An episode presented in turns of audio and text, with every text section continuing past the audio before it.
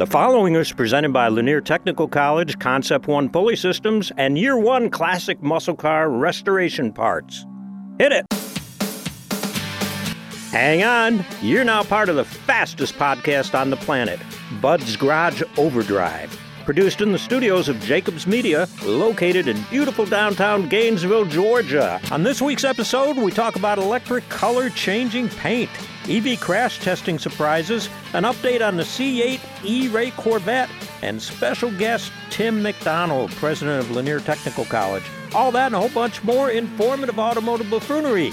Let's kick it in overdrive. Welcome in, folks. This is Bud Hughes, resident car nut, and Tim DePasquale, upholster to the stars. Tim, another podcast. Oh yeah, Are you ready to rock and roll? in? I am. Well, let's uh, let's uh, get right to it then. Okay.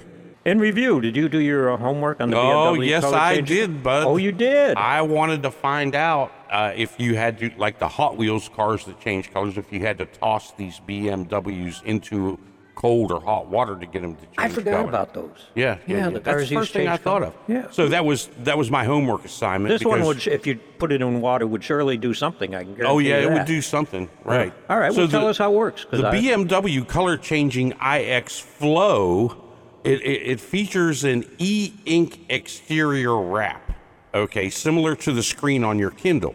So different voltages create different colors.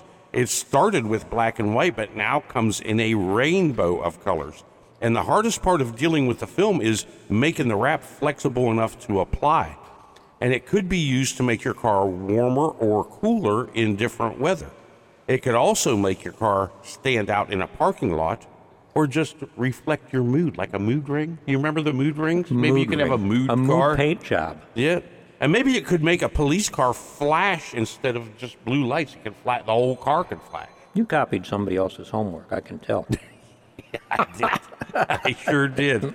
You doggone right I did. That's how I Oh, made yeah, it through yeah, high yeah, school. Mm-hmm. Yeah. Well, well, you know, in concept, to have the car be black in the wintertime to absorb more heat and Yeah. Mm-hmm. be white in the summertime to reflect heat, that makes sense. The rest of this, and be red when that guy is in front of you in the left lane going five under the speed limit. I guess you could, yeah.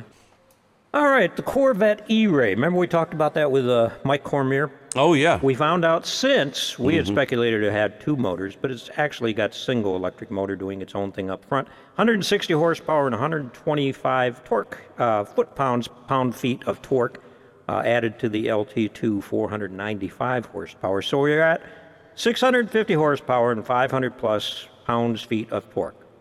but isn't that so cool that with that technology and all it takes is an electric motor to turn it into an all-wheel drive vehicle? Well, what's cool about it is it doesn't actually have a battery as we think of a battery. It's got a bank of capacitors. Mm-hmm. And for those of us who used to charge up condensers in the shop and throw them to our fellow employees. so Oh, could yeah, right. Well, anyway, a capacitor can take on a lot of power and release it very quickly, and Mm-hmm. that's what this motor does. So the, or that's what this, this capacitor pack does. Actually, if you ran this thing on electric only, you only have about a four mile range at, Mm-hmm. at 40 miles an hour.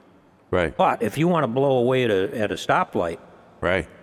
you will embarrass a Z06. Okay. Z06 now is like 675 horse. Mm-hmm. But you got to live with that 675 horse all, All the the time. Here you got 495 horse, and when you want to go, you know, blow the tires off of it, you got this electric motor up front. And again, it's all-wheel drive. And if you want to take it out on the track, you're probably embarrassing a lot of other cars too, because it has enough oomph going through the system Yeah. that as you're going down the straightaway, you would have enough power built up in those capacitors to turn it into a all-wheel drive when you get into the corners and have that torque to pull you out of the corners. I, so I can't wait to get Randy Pobst in here or Johnny O'Connell and tell us how that really works. Right, right. I bet that. Oh, I, that's got to be exciting to drive. Because I know what it gives you is a very drivable, cool car on the street. It's got mm-hmm. the wide body on it, and you're not paying the money of the Z06. Right. The only problem is it weighs over two tons in convertible form. Now the feds are concerned that heavier vehicles may cause cars, we're talking about heavier vehicles, EVs, like the Hummer, Right. which weighs 9,000 pounds, nearly a third, which is due to the battery power pack. Right. So that's 3,000 pounds of battery waste. Mm-hmm. Um, so they're concerned about it. Well, and they should be. Well, and, and they've been having they've been having trouble testing these things, mm-hmm. uh, or simulating testing. They haven't actually tested any of these with batteries in them yet. Right. So what they've been doing is taking the gasoline version vehicle and literally loading it up with scrap iron and concrete blocks or whatever Mhm, to get and- the weight And it's not the same thing because you Right. got to have the weight where it actually is. where on it the actually is on the vehicle. Yeah. So speaking of that, Mr. Binge TV watcher, our producer here, Bill Wilson, might be interested in this.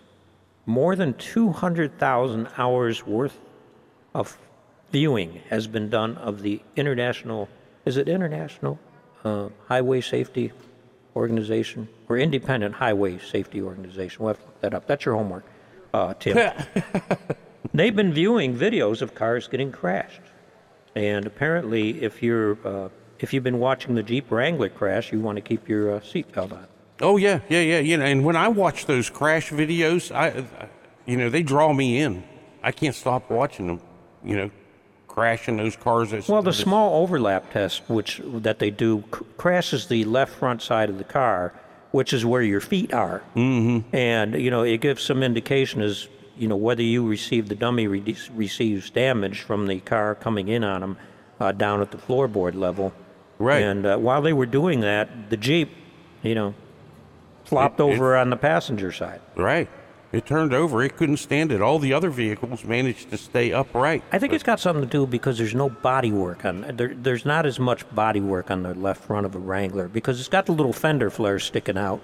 I always thought it was more to do with the amount of suspension travel that's in a Jeep and that they're I a little know the bit wall taller. that they run it into, the steel wall that they run it into, the plate uh, that you can see on on their website, is kind of about right going underneath the front fender of a Jeep. So I think Mm-hmm. I think that has something to do with the fender being straight out and not curved down. I see. It doesn't bounce off the barrier; it goes right over the top of it. Mm-hmm. So I'm not, you know, we're not we're not uh, we're not discouraging you from a Jeep Wrangler. Just No, wear your keep your belts on. Yeah. But it's interesting because when you watch the videos, all the cars respond differently when they hit this thing. Right. Some of them spin around. Some of them, you know, bounce hard to the right. Mm-hmm. Um, some of them just it, it doesn't affect them a ton at all. Yeah. So it's it's very interesting to watch cars getting crashed. I guess a lot of people do it. Okay, Tim, I had mentioned earlier that I'd been babysitting a dog. Yes. My son has got a pit bull rescue. She's a sweetheart, Mm-hmm. 50, 55 pound dog. Not a brain in her head, but she's just all full of love and that. But anyway, so I go over to the house to babysit her while they were out of town. And I can't get anything on the TV but Ice Road Truckers, which I didn't even know still existed as far as a show goes. Right. And when I look at it, some of them they're 2015, 2016. Mm-hmm. But that that show just sucked me in the stuff that they do with trucks. Oh, yeah. In in this, you know, in the environment they do it in. It's extreme environment. It All would right, it'd be very unpleasant, dude. so, producer Bill, can you tell me, you know, on your computer there, what what do these CDL drivers make on that, you know, in that environment? What I'm seeing is thirty to forty thousand dollars every three months. Okay, so if they're staying up there for six months, they're making, uh, you Eighty thousand. eighty thousand. Okay. What's a regular truck driver make, Tim? You used to be an over-the-road Yeah, truck driver. You- Are you still, you used to still have the CDL license? I do, I do, I do. Okay. Yeah, you always once you have a CDL, you, you just about always keep it, just as just in case. How how old can you be and still drive a truck? As long as you can pass a physical, you can be hundred years old. It, you know, there's lots of old drivers out there. As long as you can get in and out of the truck, basically. If you can get in and out of the truck, I mean, as long as you can hold a CDL, okay, so av- average pay. fifty to eighty thousand is average pay. Although there are like uh, Walmart drivers are, are making over a hundred thousand a year. So Okay. it depends on, but you got to ride the rail first. What they call riding the rail. You got to start with a truck driving school. Sure. You've got to leave there and go with a major carrier. So for the first two or three years, you're going to be on the low end, just like any other thing that you choose to do in life. Well, I am glad that you mentioned a truck driving school. Yeah. Because this is even more than a truck driving school. Lanier Technical College has got a commercial truck driving certificate program, and mm-hmm. it is FMCSA ELDT compliant and gives you uh, basic training principles and skills of commercial operation. Oh, A lot more to it than just driving the truck. oh, sure. But you can get through this program in eight weeks. Right. Now, like you say, you come out of this program, mm-hmm. then you go into, I'm just going to pick a name out of the hat, it doesn't matter. Um, um, Swift. Swift, all right. Like Taylor. Swift, Schneider. owns a company. Yeah, uh, Schneider, any of those. Knight. There's a there's any number of them. Absolutely. They put a co-rider in with you or a co-driver in with you, and you they ride with a driver trainer Yep. for a while. Yep. And then they team you with another student, which I don't think is a good idea. But you know. so, and, and then at at some point you get your own truck. Well, Lanier Technical College offers this program here in Georgia. Uh, it's an eight-week program, um, and it's got some financial aid help, uh, especially if you live here in Georgia. And it's a great way to get a new career Oh, sure. if it's you know if it's up your alley. I'll tell you what, it can it can be a lifesaver. They have got that and so many other careers that they can train you for at mm-hmm. Lanier Technical College. Check them out at laniertechnicalcollege.edu. Laniertech.edu. I think I got that right. I hope so. I do. All right, laniertech.edu. Great folks, great school, great careers. Sure. Well, our guest this week on Bud's Garage Overdrive is a product of the system. Mm-hmm. that system would be the Technical College System of Georgia. And uh, he started out as a student, is now the president, and is now sitting with us in Bud's Garage on the Overdrive podcast. And we're just thrilled to have him here. It'd be Tim McDonald from Lanier Technical College. Tim, welcome back into Bud's Garage and one of the editions of Overdrive. Hey, Tim. Well, uh, What is it, Tim Squared here? Yeah. Yeah. well, well, thank you so much, Bud and, and Tim. Good to see y'all again. Good to be here, and uh, excited about this new format that you, you guys are launching. Well, both of us, all three of us, I would I would surmise. All right, I'm, I'm not trying to throw you into the pit with with Tim and I, but we were probably not ideal high school students. Um, you know, I, I I wasn't interested in a lot of stuff that was going on in high school. I was working on cars and playing music and you know that, that kind of thing. And and high school just didn't have a niche for me. We didn't have shop. We, everybody took shop. If the, you know there was a, a guy, um, but besides that, there wasn't a lot going on. So I was so fortunate to go to Johnson High School here in Hall County, Georgia. Comprehensive high school. We had metal fabrication. We had wood shop. Wow. We had automotive shop. We had construction. And uh, Bud, yes, put me right in that category with you and Tim. Just as quickly as I could get into the vocational wing at Johnson High School, I did. And that made all the difference. Well, yeah, but see, I was going to school. I was in high school in the mid '60s, so they hadn't gotten to the vocational stuff yet. I lived in New York, and they came out with something called Board of Cooperative Education Schools, and what it was was you went, you know, if you were not the college-bound person. You took your classes in the morning, then you went to school in the afternoon, or vice versa. They they flipped you back and forth. So that the the college the technical college system or the trade school system has has morphed from where I was to where you were, and uh, you know to where it's at now. The the amount of things you can learn at a technical college is amazing. You're exactly right, and and you know even even in Georgia, we saw the comprehensive high schools go away in the '90s, budget cuts, and and some other things.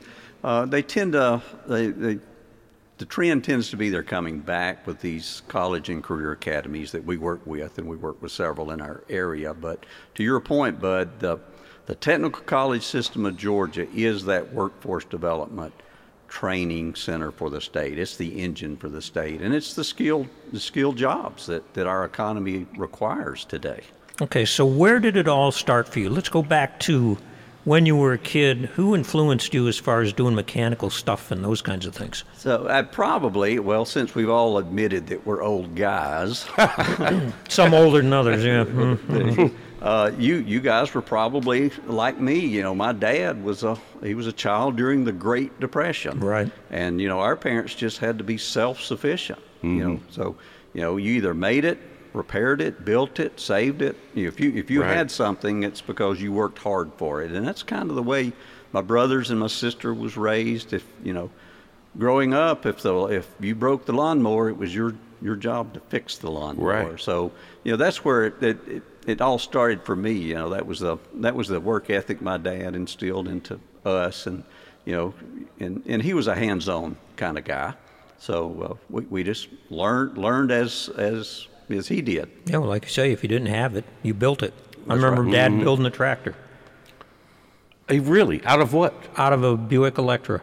No way. We needed one to drag logs and stuff. He cut. We took the body off. He cut the the center section out. We shortened it up. As fastest tractor you ever drove. I bet. It was an automatic and a 350 engine in it, and it worked great. Because if you tried to go buy an 8N or a 9N Ford or whatever they were, mm-hmm. they were expensive. Oh yeah. the car was 100 bucks. A couple days of tearing it Wow. apart, making it work. Isn't that something?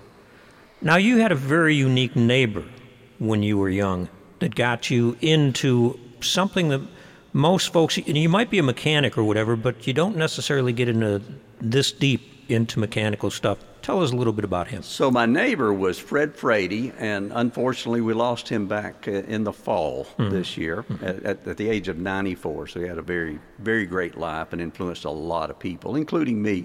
He was the first machine tool uh, technology instructor hired at Lanier Tech, 1965. As a matter of fact, he moved into the neighborhood when he took the job. So I grew up next to him. He was always tinkering, building things, just a very interesting guy. Uh, I got into the metal fabrication in high school. Uh, uh, back up just a little bit, I, I took the Armed Forces voca- vo- Vocational Aptitude Battery, ASVAB, and scored just really high on mechanical and not so high in other areas on that test. So that kind of kind of directed me in, in, in you know toward the, the vocational wing in high school. But but all along, Fred was uh, Frady. Mr. Frady was a mentor. Hired me as a machinist. Uh, uh, I graduated high school and was hired by Bill Chandler. Uh, Oh, yeah. local Yeah. local business owner here, Chandler Equipment Company. You probably know Bill very very well. Well, he helped hire me when I got you know got into teaching at East Hall.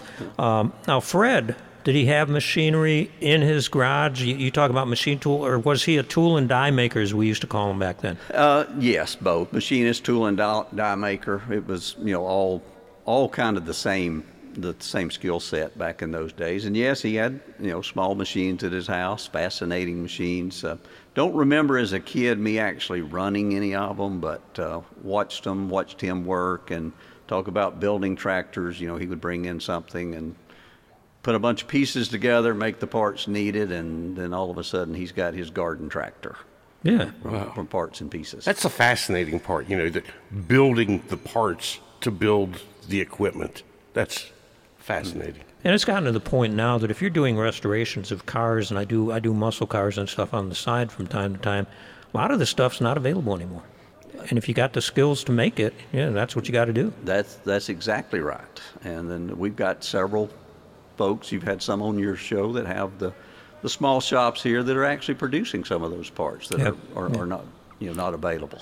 Okay, so from the things you learned from Fred, and you talk about metal fabrication, tell us a little bit uh, as you as you went down the road. You met the Elliott boys at some point in time. Tell us a little bit about that whole relationship. So I was an instructor at Lanier, Lanier Tech, so we're moving ahead of you know four or five years. Right. I had been hired as an instructor. I'd graduated Lanier Tech, had the, the work experience, and uh, uh, and that was '84 when I was hired, and you know that's when Bill Elliott was really coming into to national prominence. I think he won his first race early '80s, but you know '84, '85 through '88. Uh, you know, that was just the heyday, in my opinion, for, Sure, for the yeah. Elliotts. And uh, so over the years, I taught three of the folks that he hired. So uh, developed that relationship with the Elliotts, and then with with uh, Dan Elliott. You know, in, in some years after that. So. Again, you think about racing. Well, what's at the heart of racing? It's metal fabrication, it's machining, it's tool making. Um, you know, cylinders have to be bored out to a very specific tolerance, very specific surface finish. uh, fabrication, the roll cages, the sheet metal. So racing is just, you know, that very specialized component of metal fabrication. Yeah, absolutely. So, was there an aha moment that you said, This is my passion? So I think there's probably a couple of those when I when it really hit me that you know I could be successful as a machinist toolmaker. Uh, and that, that came, you know, at the age of 19, 20, 21. Uh, and that was the path I was headed. And, uh, you know, we've talked about, you know, the three of us not necessarily college, the traditional college type uh, student coming out of high school. I know I was not.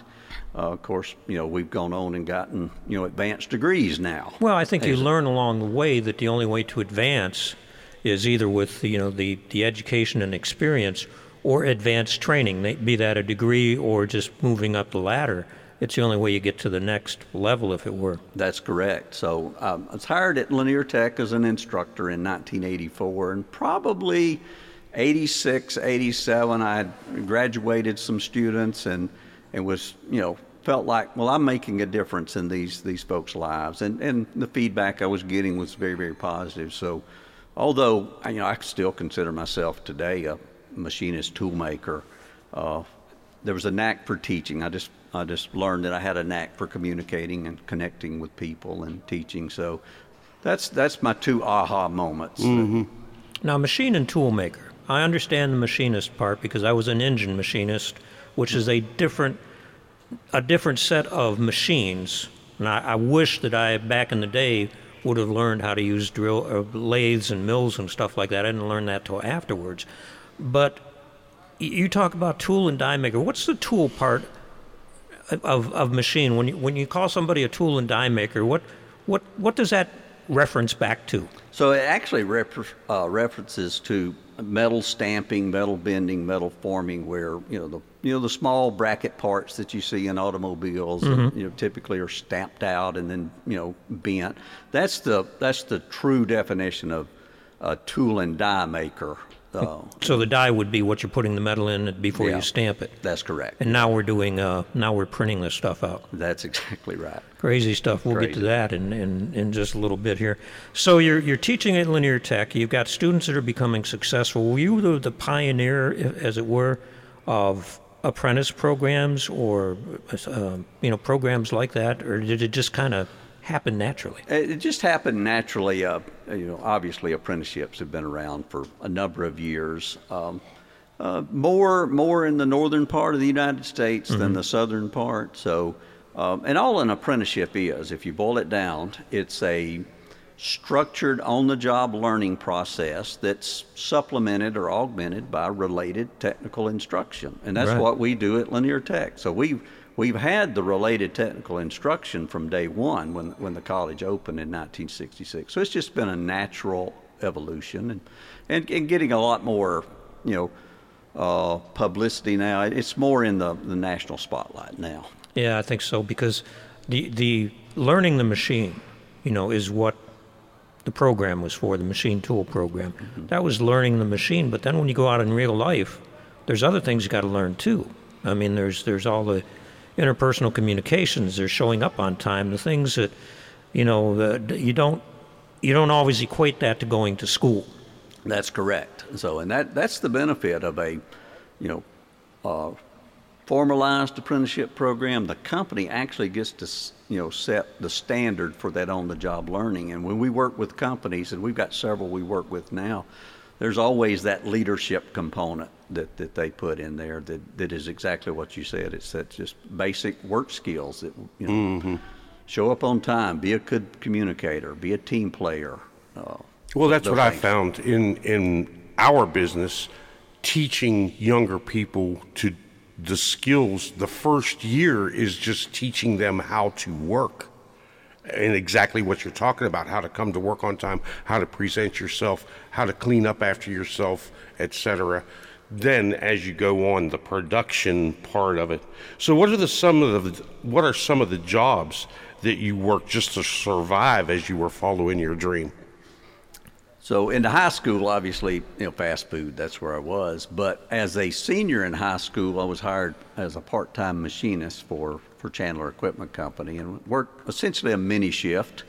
And then and when I graduated, I immediately went to full time work with him and stayed about a year. And then Fred Frady, who we've already talked about, you know, he was at Lanier Tech. Well, he had left Lanier Tech, gone to another, uh, to a company, and called me up and said, "Are you in the job market?" So hired me at, at Winsmith, now Peerless Winsmith, and uh, and so it just kind of took off from there and worked and worked as much overtime as I could, and uh, really I think the the hallmark there is that one of my uh, annual reviews.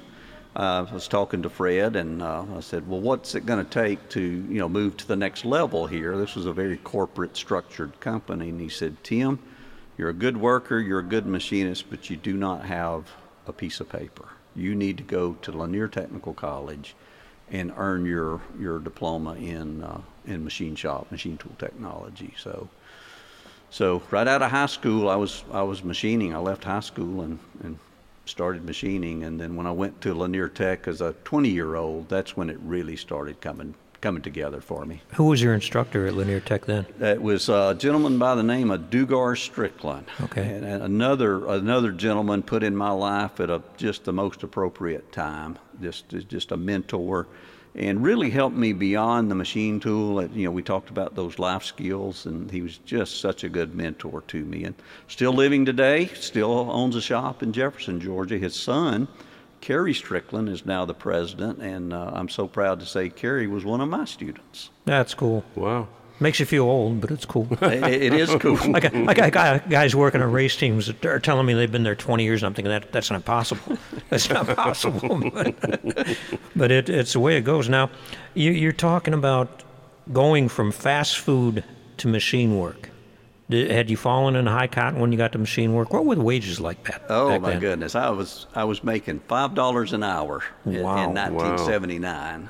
Uh, when I became a full time machinist, I, you know, I was I was over minimum wage. I think like it was two dollars and seventy five cents Yeah, or yeah, something right, like right. that. So, uh, so yes, when when uh, when I became a full time machinist with Chandler Equipment Company, oh my goodness, I felt like I had I had the world in my hands. Did you have to? You were at Lanier Tech long enough as a as the instructor. In fact, you had me as a student, which I know that was a challenge. But the the reason I did that was I wanted to see what skills I had that transferred over. But I was checking you out because I knew that running the motorsports program when we started it, no one person could do all the stuff that the race teams wanted. So I knew I had to have a welding instructor and somebody that could teach machine tool and that. And it actually helped enrollment in all of those programs.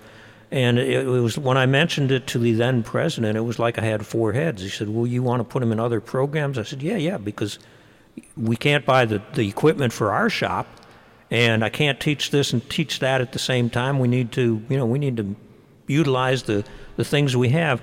How did you develop your curriculum at Lanier Tech? Because when you went there, the machines, the curriculum was much different than when you left there. Uh, that's exactly right. But if I could, you know, share a quick anecdote. Sure. Uh, Fred Frady, who started the program, went through a uh, tool and die apprenticeship at a company in Toccoa, and they used Henry Ford's apprenticeship program for machinists. No kidding. So when Fred started the program in 1965 66, he tailored the program after the Henry Ford apprenticeship program.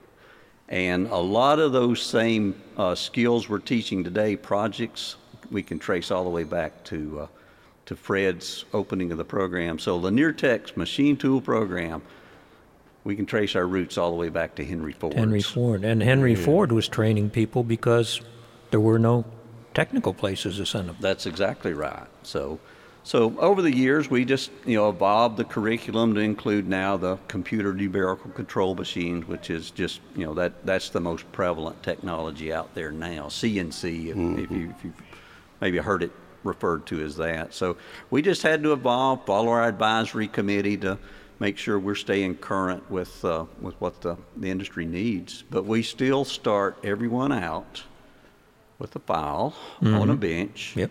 Layout, precision measuring, basic hand tools, then conventional machines, lathe, mill, and then progress. Because before you can learn to program, you have to learn to machine, and that's you know, in our opinion, that's the best way to learn to machine is just by doing it. Mm-hmm. And you know, taking a piece of metal and making it square with a file, that sounds like, huh, no big deal. Yeah. Until you get the It's- stuff out to measure it. Right. exactly. Yeah, you can't you can't waller it out. You gotta you know it's got to be right the, the way it needs to be. At some point, let me go on record here. Bud Hughes was an excellent student, by the way. Okay. Well, I'm glad to hear that. It's refreshing. Well, I still wish I had a mill and lathe at home, but uh, one of these days it's on it's on the Mm, to do it's on the list. list. Yeah, on the to do list. As you've gone through the the steps as an instructor, you mentioned CNC machines. Okay, now obviously precision measurement, if you're learning it and you're applying it at the same time, which didn't happen in high school, if you're applying it, it makes sense to you. Were you a math head when you when you were in high school? I was not. I was not a math head. As a matter of fact, I thought, well, math is a weakness for me. Mm-hmm. And you know, uh, we'll talk about another aha moment when when I got into the machine tool program at Lanier Tech. You know, all of a sudden I had to learn trigonometry, Yeah, and I thought, oh my Wow. goodness. I can't even spell it. Yeah, exactly. So, but there's a context. It's practical application Correct. of math, and that made all the difference Well, in the sure. world. Yes. Learning how to sew straight doesn't mean a darn thing if it's in home ec That's exactly right. and you're not making seats, Mr. Upholsterman. I know. To the Three stars. big ones and two little ones. Yeah. so you, you you're not a math head, and you've got one piece of paper. At what point in time did you get into the second piece of paper? Uh, because as we mentioned, that, that paper opens doors. It does. Um, I had been teaching for several years, and actually, a friend of mine that I went to Lanier Tech uh, with, we became uh, good friends, still good friends to this day. He went to Southern uh, Polytechnic, Southern Southern Technical College back then, uh, mechanical engineering technology. Uh, now it's Southern Southern Polytechnical College at Kennesaw State. Okay. So he went. uh, got in the mechanical engineering technology program, and you know, it just kind of clicked with me. You know, maybe Tim, you could do that as well. So, full-time instructor, had a full-time job, and then just kept chipping away. And and uh, the mechanical engineering again, but you know, my aptitude was was all things mechanical. So, uh, it took it took several years. I didn't get it in four years, like like uh, Right. a lot of people do, but as I understand, not many people get it in four years anymore. It takes longer than that. So, very patient wife and family that gave me a lot of support, and so now I have a, a bachelor's degree in mechanical engineering technology, and that opened some other doors. I stayed at the college, but did some R and D with some other folks, uh, you know, and some local businesses here. So it's just, just, you know, again, I had no clue in high school that I'd ever ever have a mechanical engineering degree, but it's what I learned at Lanier Tech and what I learned about myself and how I learn. I learned by doing. Correct, yeah. That gave me mm-hmm. the that gave me the confidence to continue on. What was your next phase at Lanier Technical College and the next phase of life? I mean, all, all this time you mentioned your family. How are you fitting all this in? So again, I, you know, I can't say enough about my wife and, and my two daughters, and, and now we have grandkids, by the way, which Yeah. is which is worth the investment in your kids. Oh, if yeah. you can make it to grandkids, then then it's all worthwhile. Yeah, and you can give them back. Yeah. So again, very supportive at home. Taught for 25 years, and then an opportunity at the college uh, uh, came open to be the dean at our Dawsonville campus. So I applied, and and, and obviously was hired. But there wasn't even a campus when you That- when you applied. It was an old It was an old, yep. Building. It, it was the uh, Dawson County High School vocational wing from some years back. They had, they had a new high school, but had, said you had to move uh, wagons and buggies and stuff out of there and, well, and we- update it a little bit. we, we did, and fortunately, Stills. Well, it will be, I mean, uh, Bud. Yeah. we, we don't want to give away all the secrets. Uh, so we, we, we did uh, have an opportunity to build a, a new campus there. So I was you know so fortunate to be a part of that. And I, I mean just you know just such a great opportunity you know to we, we had to relocate. We had to set up shop in some other places. And then, you know, during the construction, then we got to move back and, and, and set that campus up. And uh, it's thriving today. So how does your how did your experience and what you've been up to till then help you decide which programs to have at the Dawsonville campus? Did you did you take the logistics of the area, or how did it how did you do that? So we, uh, the logistics of the area, we had we had had a very successful automotive service tech program and welding program. So we knew those were two anchor programs. Uh, the other one that's become so very successful is our cosmetology program. It's full. It is full, and uh, and then we have uh, some other healthcare certified nursing assistant, but those became the anchor. The the three I mentioned: automotive, welding, and our cosmetology. We have electrical technology there, which is uh, supporting the, the construction industry, the electrician industry. So, so, but to your point, yeah, we, we kind of looked at the demographics and, and the jobs in the area, and and uh, So go back to when you're teaching machine tool technology, back when you first started. Okay, how did the machines change from when you first started to when you left, and how did you you know how did you decide how to acquire what when and and and you because you, a new machine you got to incorporate it into your curriculum. Right. So when when I first started as a student, we had only manual machines, no other computer controlled. Uh, just before I graduated, as a matter of fact, I was in the first class of uh, CNC technology. We'd gotten a Bridgeport mill, and for those that are familiar with the industry will know what Bridgeport is. So we had one milling machine that was a CNC computer control machine, and uh, learned on that. Very, very exciting beginning of that trend. So we're, you know, again, we're early mid '80s where it was really becoming prevalent in our area. Then, as the, we progressed in the program, we just relied on our advisory committees to, you know, give us the recommendations. And, you know, in the early days, there were a lot of you know, specialized machines, and not not a lot of uh, consistency across platforms. I'll say it that way. So, you might buy you know one machine that, that would be programmed completely different than another type of machine, and very difficult to teach those concepts. But as the industry progressed, there became you know a fairly consistent platform, and that's what we uh, that's what we followed at the school. Now, was it was a digital CNC machine, um, you know, computer controlled, at first, the, the Bridgeport that you mentioned, was it an enclosed machine like we see CNC machines now, or was it an open machine, kind of like a boring bar at a, a local machine shop? So it was an open machine. Okay. Uh, so and, and the very early CNCs were basically just controls put on existing machine uh, styles. And then as the industry progressed, that's when we began to see these fully enclosed, large machines, enclosed to keep the chips and the coolant, you know, contained and, and designed to run, you know, for a long time, potentially overnight, depending on, you know, how much machining. Plus, you have had to do. multiple axis, and, That's exact- and yeah. the tolerances from the beginning, you know, running 200 pieces. Yeah. Tolerance, the, the variance was negli- negligible. That's the word. That's right. And it's gotten, I mean, we're, we're tenfold better today Wow. with the technology. Okay, so you get an opportunity to start this school in Dawsonville, and you get that going, and everything's peachy keen in Dawsonville. What's your next turn? What's your next challenge? What what what kept you going? Because I, I'm the kind of person that you know I lust over a car, and then when I get it, I think, oh, okay, I got it. Now, now what? next? Or I built this. What's next? You know, kind of thing. Well, uh, we all know that, you know, the only thing worse than having no options is having more than one option. So we had just built the, uh, the, uh, the new campus. We had cut the ribbon on it, you know, had a ceremony for the community, great day for that community.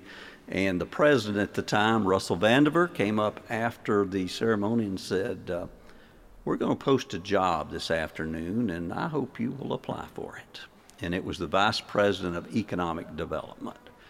So, uh, so I did apply, and in that position, it's basically you you meet with local companies, local businesses, and take help them solve their workforce training needs, whether it be through academic programs, customized training, continuing ed.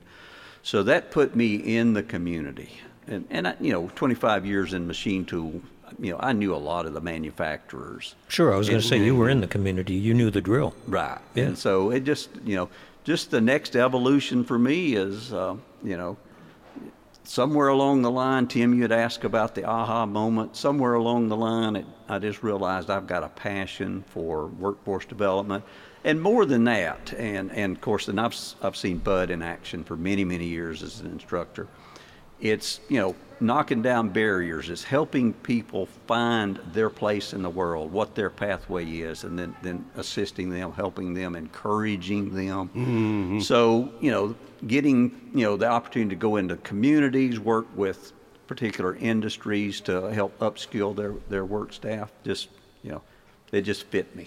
I, I it, you know, it was a natural. But you needed another piece of paper. I, I needed another piece of paper. Tell us about that. So, uh, master's. You're getting old to go to school. You know I'm that. getting very old. to Yeah, go I understand. And, and let, let me reiterate again uh, how patient my wife Kim was. Mm-hmm.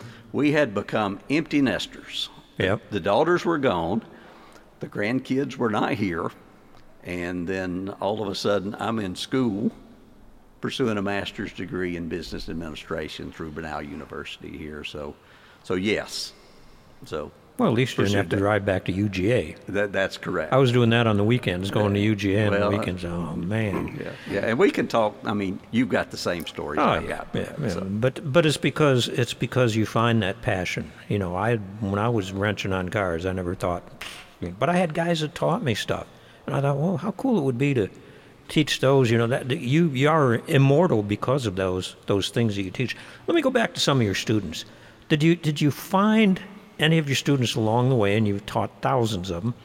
Um, name one. That's the way I am. I, you know, somebody's, well, who, who do you have that works for such and such a team? And I'm just completely blank, you know, it'd be, because you, you go through, and they grow up. You see them somewhere and they say, hey, how you doing? And I'm thinking, who are you?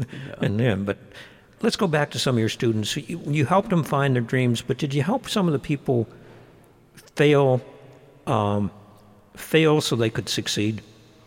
Turn them another direction, maybe, or you know, Uh, yes. because I, I think succeeding has to involve failure at some at some level. Right, exactly. Well, I, you know, one one gentleman comes to mind, um, just like we've talked about. Came out of high school. Apparently, a math teacher said you need to try, find some job that does not require math, and so he chose machine tool, which requires math.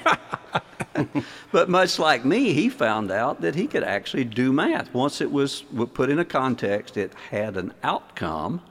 And uh, uh, his dad had a finance company, and he had stayed away from the finance company because you know he somewhere along the line he was told he could not be good at math, and he took machine tool math and aced it. Actually, was good at math. So, so you know, helping those those folks maybe um, that that are not going to be machinists, but where can we where can we direct them? Where can we take their skill sets and their aptitudes and So he direct the them? math turned on the, machine tool math because it was applicable. Yeah, Turned on the, the the light form, and then he took that into the finance community that's right.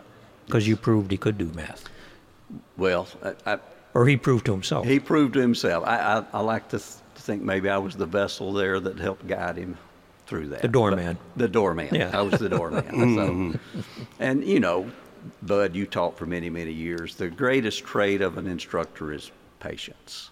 oh yeah. Yeah, you can be an expert in anything, but if you if you don't have patience to let people grow and develop at the pace they need to grow and develop, mm-hmm. you know that's and I think that's where the technical college system is just so outstanding. Is we you know we hire practitioners of uh, of our pro our welders instructors have been welders. Our you know uh, our motorsports vehicle technology directors been in Been in the business. been in the business. and that's a tough plus. that's a tough thing to do to hire people out of industry because teaching is such a there's there's there's a part of teaching when you close the door and you got your students there that is just the best part ever, and then there's the other stuff. And you are you are a diplomat.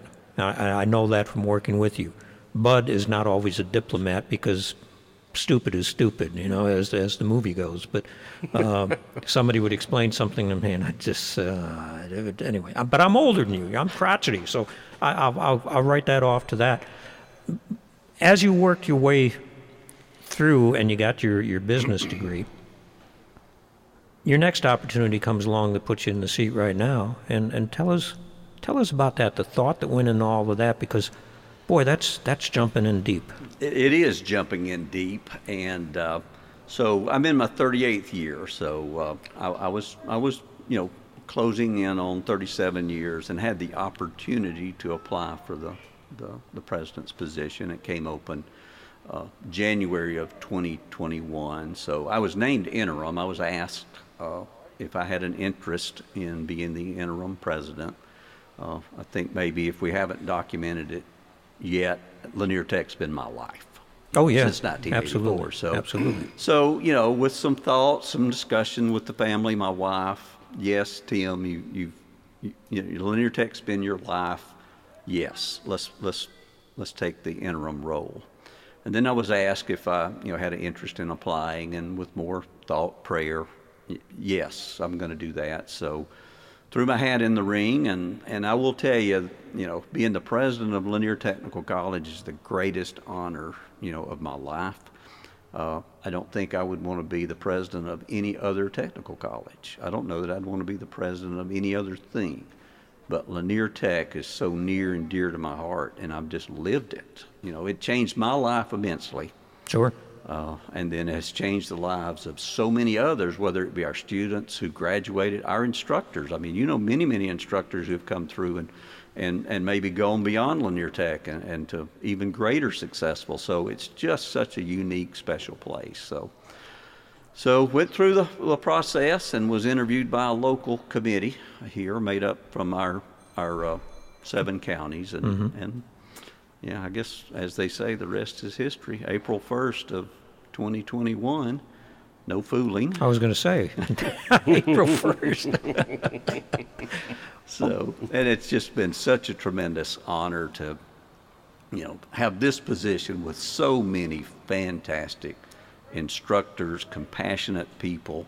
Uh, and it's just not our instructors who have a compassion for our students. It's our you know staff. It's our admission staff, financial aid. It's everyone who touches that student's life. It's a family. It's, it's, a family. definitely a family environment. Uh, all the all the folks that you've worked with and I've worked with when I was there, and and in other uh, teaching situations uh, when you get that family, that nucleus that'll that sees what you're trying to accomplish, and they'll they'll embrace it and help you along. Uh, you know, uh, when when one of my guys, your guys turn out apart, one of my guys wins a race or something like that. There's a little bit of you in in all of that.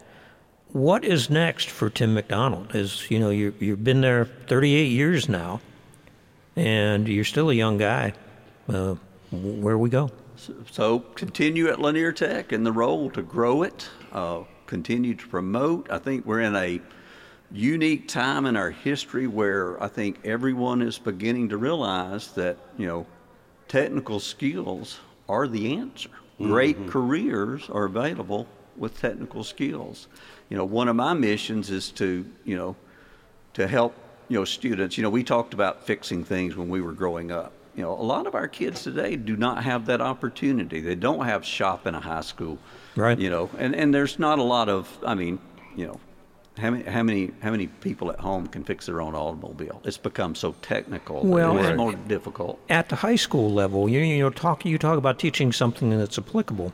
At the high school level, a lot of shops can't hire a high school kid and it's expensive to maintain a program, especially an industry certified program because you have to have new cars.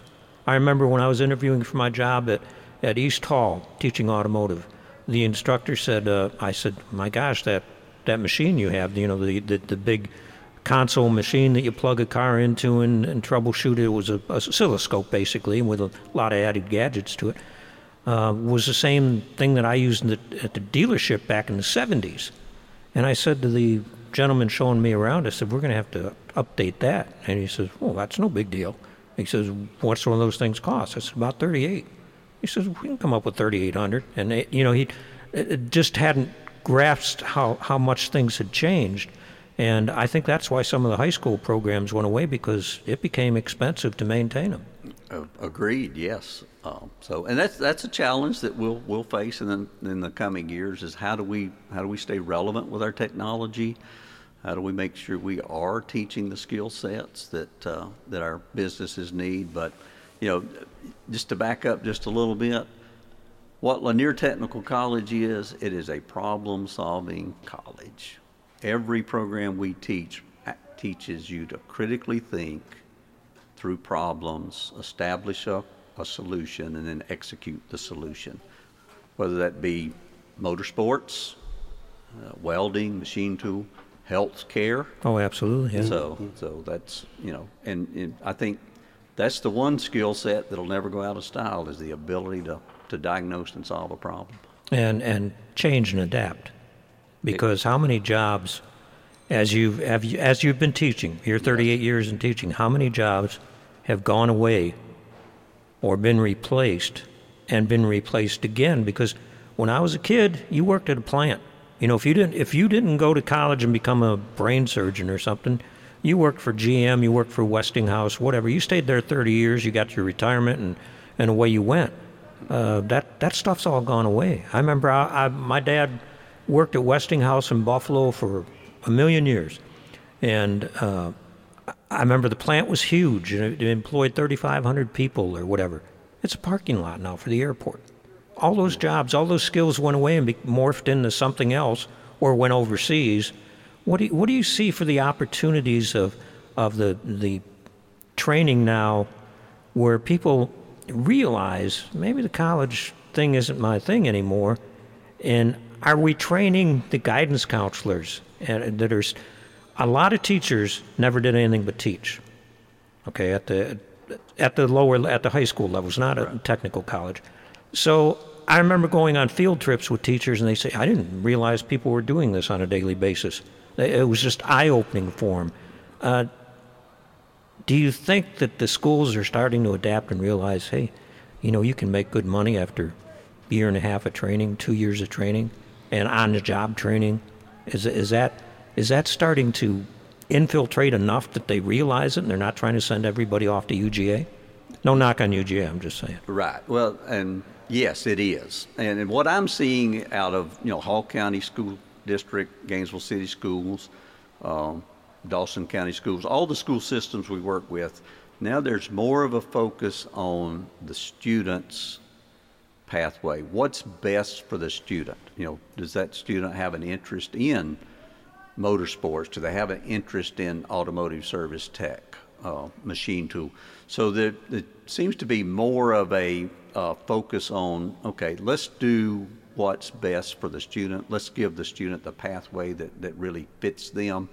Uh, there is an aptitude test called YouScience that's uh, but gaining a lot of popularity. Some of our school systems are using it, so it's where those students can can you know take the test. I think it takes about an hour, maybe, not sure, but to find out what their natural aptitudes are, what their interests are, what their God-given talents are, Right, And then right. let's match let's match pathways. Because that's what I wanted to ask was uh, what tools can you use to help a young person develop some kind of focus on what they want to do when they don't have any idea themselves because they don't have any experience with anything. Right. So we, we host many, many field trips. We try to get them to our new hall campus as often as we can because that's our greatest showcase of courses. We got more more programs there than Is that the newest school in the state, technical college system? It is. West Georgia Tech is in the process of building a new campus out. So, Okay. um, you know, kind of using the Lanier Tech model, Model, as they build that Right, out. So, right. uh, so you know, when and I try to talk to every group that comes in. If it's a high school, our our tour guides will will try to get me speak to them for about five minutes watch, look, observe, try to find out what, what, what you see today. If there's anything you see that piques your interest, that's probably a clue that you've got an aptitude for that. And I'm convinced, and, and I'm sure you guys would agree, we're all born with, with a gift. I mean, we, we're all born with an aptitude or talent. Now, you know, it needs to be developed. uh, you know, and, and we need to stay current with the industry. But I'm convinced we all have our gift to the world, and it's you know, and it's up to us to figure that out. Sure. Well, what would you do differently? Bud gave me this question to ask you. Along your trip, along the trip. You know, I, I, I'm not so sure that I would do anything different.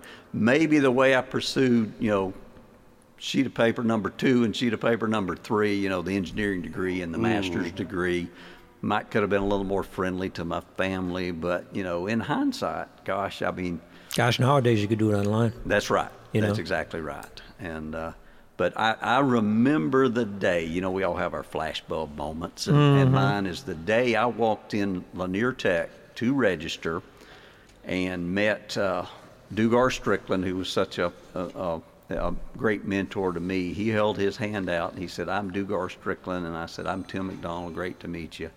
And that was one of those hallmark days in my life that it just changed.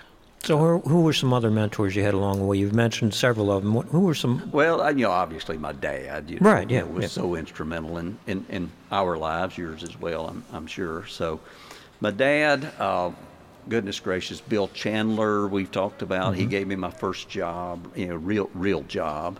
Uh, uh, Fred Frady, Dugar Strickland, and some others. Uh, you know, Bud Hughes was good for me. Trust me, Bud Hughes was good for me because he brought he brought a, a fresh perspective into our college and. He'd, he'd look at what Bud was doing and say, "Don't tick off that person the way that, the way that Bud did." No. But I, I was pretty adamant because um, th- in the early days of our program, it was it was survival It was. because we were we, we didn't have the, the stuff we needed, and it was working with teams. It was you know it was a lot of wearing a lot of different hats, and and you went through the same thing as you developed you know things with the community. So uh, you know it's of the Elliott boys. All right. Yes. I know all three of them. Mm-hmm. Have Dan in frequently to do the, the show with us and podcasts and things like that. Talk to him often. Who took you under their arm, their wing, Uh, if you Dan, will? Dan, Dan, okay. for sure. So, Yeah. and Dan and I worked on several projects uh, over the years. He he would have some idea of something he would want to do to a transmission, and and you know, kind of under the under the secrecy of you know weekend machining, we we'd try something. So so Dan by far. But you know Ernie, Ernie, I'd met him a few times over the years. Like I said, he had my students there, so I would visit the shop frequently, and uh, and he he contributed to the program, donated materials over the year. But but by and large, it was Dan that that, that I still have the, the the greatest relationship with. And I, I think Ernie uh, Ernie is very focused on at at the time during the heyday was very focused on what was going on with you know the engine department and Oh, getting yeah. that. He was he had, he was wearing a lot of hats too. He, he was, and, and you know, but you know that's that's a that's a success story. Are we going to see another Elliott success story in NASCAR racing? Not not Not- not from the ground up Not- like yeah, that. It's it's exactly. a it's a whole different kind of thing now. On the nationwide um, scope of things, what do you see going on with technical colleges across the country? Because you know here we've got we've got manufacturing, we've got the chicken industry and, and that stuff in, in, in this part of the country. How about on the Midwest where they're farming and, and teaching different things? Do you see more people combining the college skills and the hands-on skills and making it happen? Yeah, some of the you know publications I read, it's it's it's a paradigm shift across the nation that you know your community technical college or you know whatever the system is called. We call it the technical college system of Georgia. How many are there in? How many co- technical colleges are there in the United States? Do you have a, any mm, idea? I, I do not have.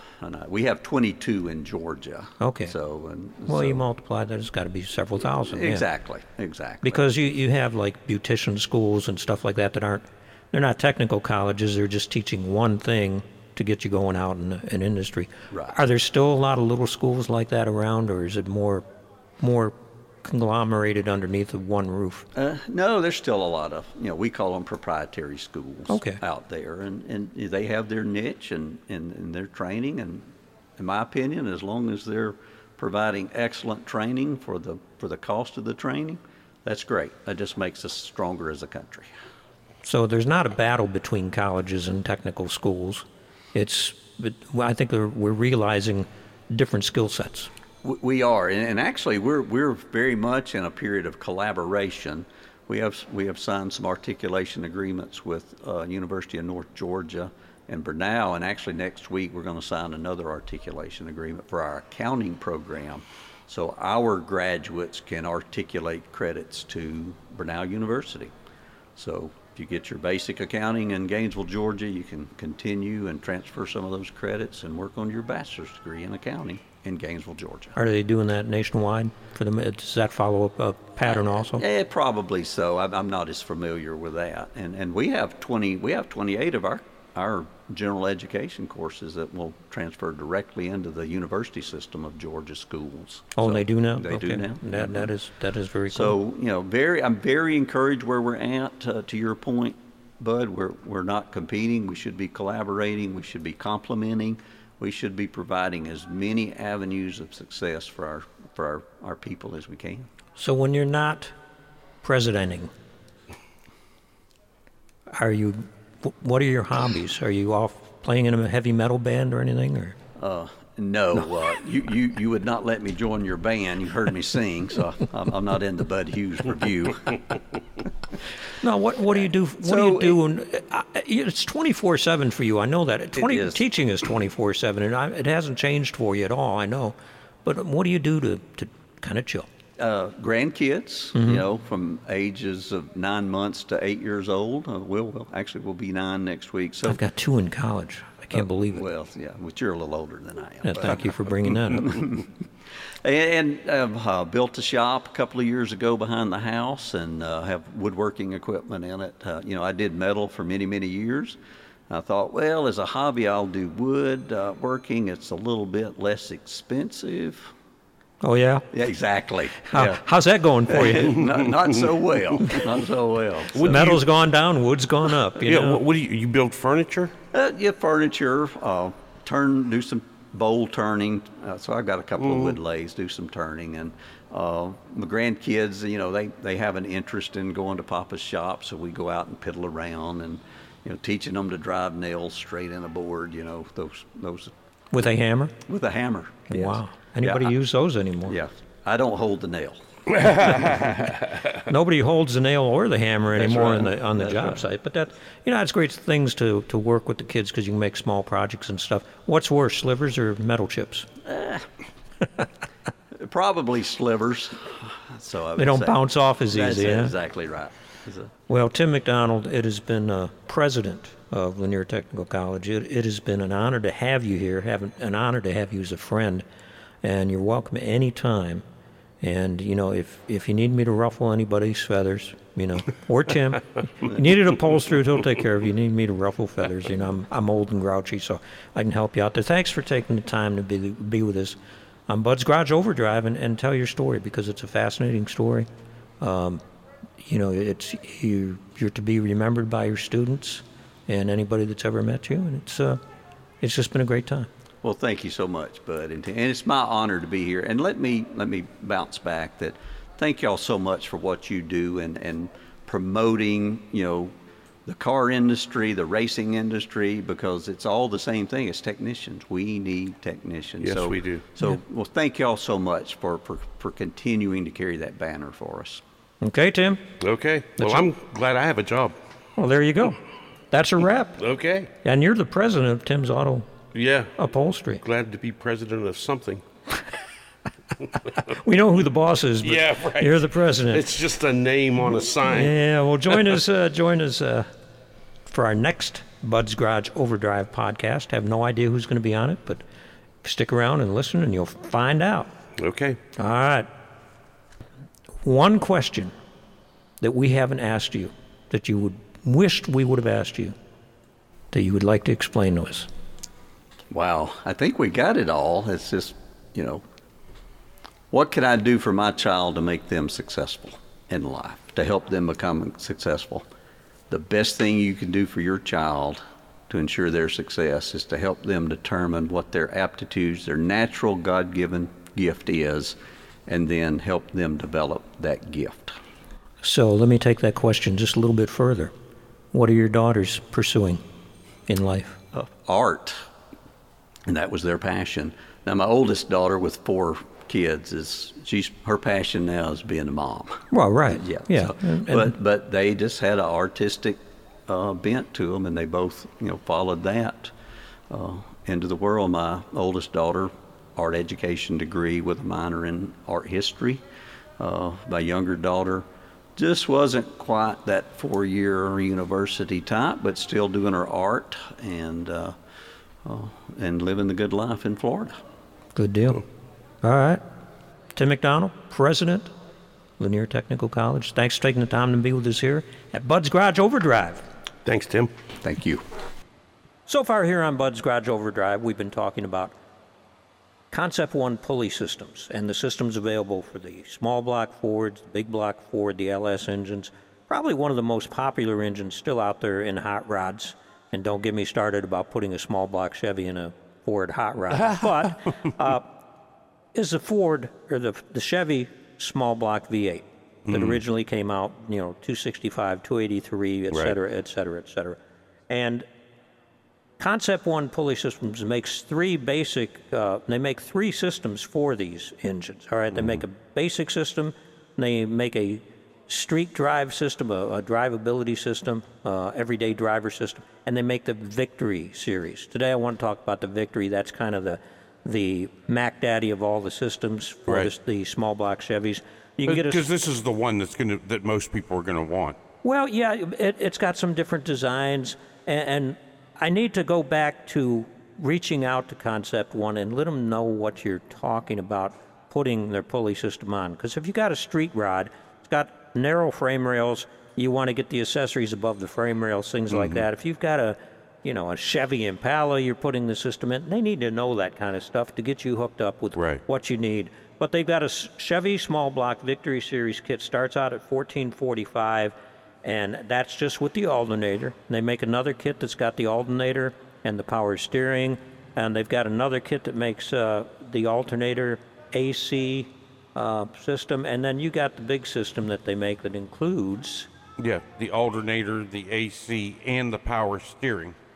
So, and that is twenty three forty five, which is a screaming deal for all of that. That's that. for the AC compressor, the alternator. You can choose your alternators, you can choose your finishes, you can choose the finish of the system, whether you want it machined, clear anodized, black anodized, or polished. And, Yeah. you know, you're and ready it's to all go. integrated and it's made to all fit together. And it does.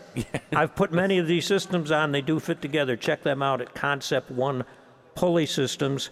Give them a call and, and ask for Kevin or Randy or any of the folks there that are running the machines because they do this stuff every day and they will help you out with your system. Great stuff. Great folks. Absolutely. Check them out at the letter C, one pulleysystems.com. Or you can go to their, their, uh, their website, Concept One Pulley Systems Yeah. and they got all the stuff there. Order the catalog. Great Right. stuff. And it fits. Perfect reaction times. Reaction time, Tim. Or it's time for reaction time, or reaction time time. Yeah, time. One of Or- those. Yeah, what, yeah. Tim I get- McDonald, a product of the. Yeah, of the very School- system the very that he is system. now in charge of. Yeah, I think it's cool. Yeah. You know, he starts out as a student. Of course, he, he had some motivation. He was working in a machine shop when he came out of high school. Right. Then he, he stuck with it, wanted to learn more skills, went to a technical school. Technical school at the time, it was not a college, it was a tech technical school. I know he did some stuff for uh, uh, Bill Elliott and the, and the gang in, in the heyday. Yeah. Uh, went on the road with them from time to time and did stuff in the shop and that. And then he goes back and, you know, becomes an adjunct teacher, mm-hmm. becomes a teacher, and he's president of the school. So he's a product of the of the system. He believes in the technical college or the technical school system, whichever you prefer Right. to, to call it. Well, we've seen the results Yeah. of, of how well it works. yeah. And we, we talked earlier, you know, in the podcast here about, you know, eight weeks and you could have a career. Right. Now, obviously, you know, in eight weeks you don't know everything you need to know about that particular career. No. But it gets you through the door. Right. In eight weeks, you know, you could be a, a Class A, you know, CDL driver. What I have found in, in my business as a business owner is that anyone that comes to me from a school, they at least show that they have what it takes inside, that they really want to go further. They've really made a commitment to this line of work. Yeah, you don't you don't take an upholstery uh, a guy that's gone through an upholstery course and you know give him the fanciest car you got in the shop. You know, No, first time no, out. No, no, you give him the broom. To Well, sweep yeah. the floor. but you, you introduce them to you know to Right, you- things exactly. little by little. Yeah. And, it takes, but at least you know that he's got a, his brain is tuned in to what you're trying to teach him. And I, I think that's so true of the technical college students or the technical school students that finish a, a program of study. What they may find out is uh, maybe the program's not for them, and that's not necessarily wrong. No, but They, they, might still switch to something else. they still gain skills. Absolutely. And you know when when they talk about when you when you see advertisements for people looking for helpers, looking for people to work, uh, working with your hands, it's all transferable from one thing to another if you know how to work with your hands. And if you've taken the time to get a certificate, uh, diploma, degree, whatever you've gotten from the school, you know what else it tells people? What? You'll show up every day. Oh yeah, And that, when I talk to employers, that's a big deal nowadays. Oh yeah, we gave them a job and, uh, and they never showed up. Uh huh. or they didn't come back after lunch. Yeah. so, Tim uh, is a, a, you know, a shining example of what you can achieve. Um, you know, going through a, a systematic Right. training program and uh, taking it to the limit. Mm-hmm. So I wouldn't I wouldn't be surprised to see Tim at the state level at some point in time. He's just got the right temperament and stuff for that. Wow. So we'll see. We appreciate him taking the time as a president of a school Yeah. To Come in and, and- and talk to us. talk with us. Wow. Good stuff. If you're restoring a classic car, where are you going, Tim? Well, you're going to go to the Muscle Car Experts Year One in Cornelia, Georgia. They're restoring American performance every day. They've got catalogs for all the different muscle cars. Uh, you obviously can go online and, and look up what they've got, but order the catalog. On your first order, order the catalog and mention Bud's Garage Overdrive. Just put in Bud 20. Okay. What could be simpler? Right. And you get a 20% discount. Yes, on discountable items. And you know, it's not unusual for me when I'm ordering parts to build somebody's car, you know, to get four or five thousand dollars worth of parts. Oh, yeah. And if you can get a discount on that, that's a big help. A lot of it is free shipping, and uh, they got great wheel selection and things like that to, you know, supplement your classic car. Get rid of the trim wings, get the custom wheels. Oh, yeah. Check them out at year1.com. They are great folks to deal with for sure. Okay. Next week's podcast is going to be fun times because we have got Larry Conway on the podcast with us. Okay. Larry Conway is an award winning pinstriper. Mm-hmm. Okay? Uh, he has worked with some of the biggest in the business, and he is in the their, their Hall of Fame, I guess you would call it. When we're going to talk about that with him. And, and uh, it, it's he started pinstriping when he was a kid, did mom's refrigerator, and went on from there. Wow. Very, very interesting guy, and he has met some of the, the top builders and travels all over uh, doing pinstriping. Oh, yeah. It's a dying art. Yes, it's very interesting stuff. I think you'll enjoy it. We'll have a lot of other informative automotive buffoonery uh, wrapped around Larry's uh, interview. Sure. And, uh, let's not forget Bud's Garage, the radio program on terrestrial radio. It's on WDUN, featuring local guests and their expertise, and it's available at all the podcast sites that you're familiar with Spotify, TuneIn, all of those, as is this program. And uh, what it what it gives you sometimes, even though it's local guests that come in and their expertise, you can transfer that to any small town America. Oh, right. And uh, you can also catch it on as a live stream from noon to 1 on WDUN out of Gainesville, Georgia. Until then, we invite you to join us next week on Bud's Garage Overdrive, the podcast. Remember to keep between the ditches, shiny side up. We'll see you next next week, right here at Bud's Garage Overdrive, the podcast.